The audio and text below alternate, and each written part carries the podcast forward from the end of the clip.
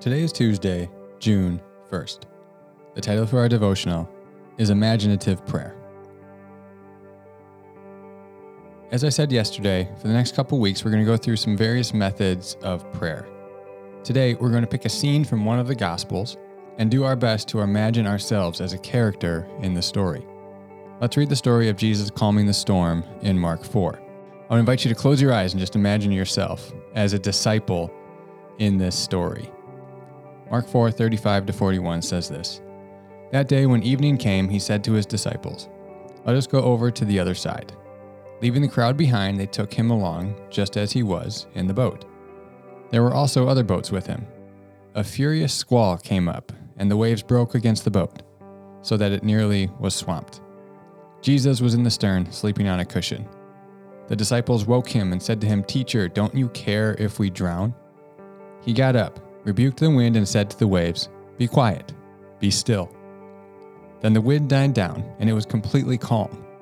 He said to his disciples, Why are you so afraid? Do you still have no faith? They were terrified and asked each other, Who is this? Even the wind and the waves obey him. Remember, we're imagining ourselves as a disciple in this story.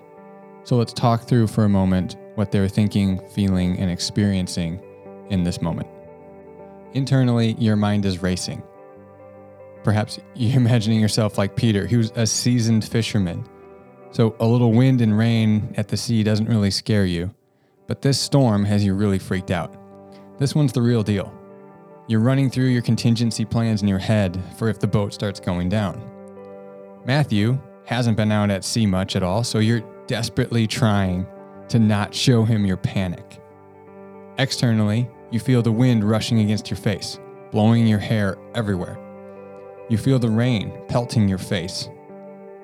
You're squinting your eyes and can barely see anything. You hear the sound of the waves rushing and crashing against the side of the boat. Every few moments, a large wave crashes over the side. You're frantically pitching water overboard to try to stay afloat. You're yelling to the other disciples to do the same, but they can barely hear you over the sound of the wind, the waves, and the rain. Then there's Jesus, sleeping. First, how the heck can he be sleeping on the boat through this crazy storm? Second, why isn't he at least helping us pitch water over the side? The third thought runs through your head does he even care about us? What a hypocrite. So much for this love your neighbor stuff that he's been talking about. He doesn't even have the decency to help us in a crisis. Then Jesus stands up and speaks. Why is Jesus speaking to a storm? This is ridiculous. Help us pull ropes, throw water overboard, do something useful. Then all of a sudden the storm calms. Imagine the calm after all that chaos. The rain has subsided, the wind has died down, the waves have ceased. It's perfectly quiet. It's still, tranquil. Who is this guy?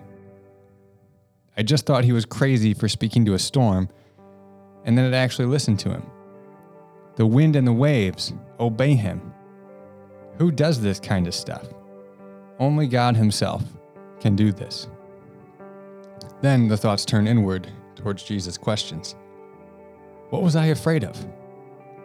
I've seen Jesus do some amazing things already. Why did I doubt him now? What does that say about me? How do I develop trust like Jesus calls me to? So next time I'm panicked, I'm going to remember this moment.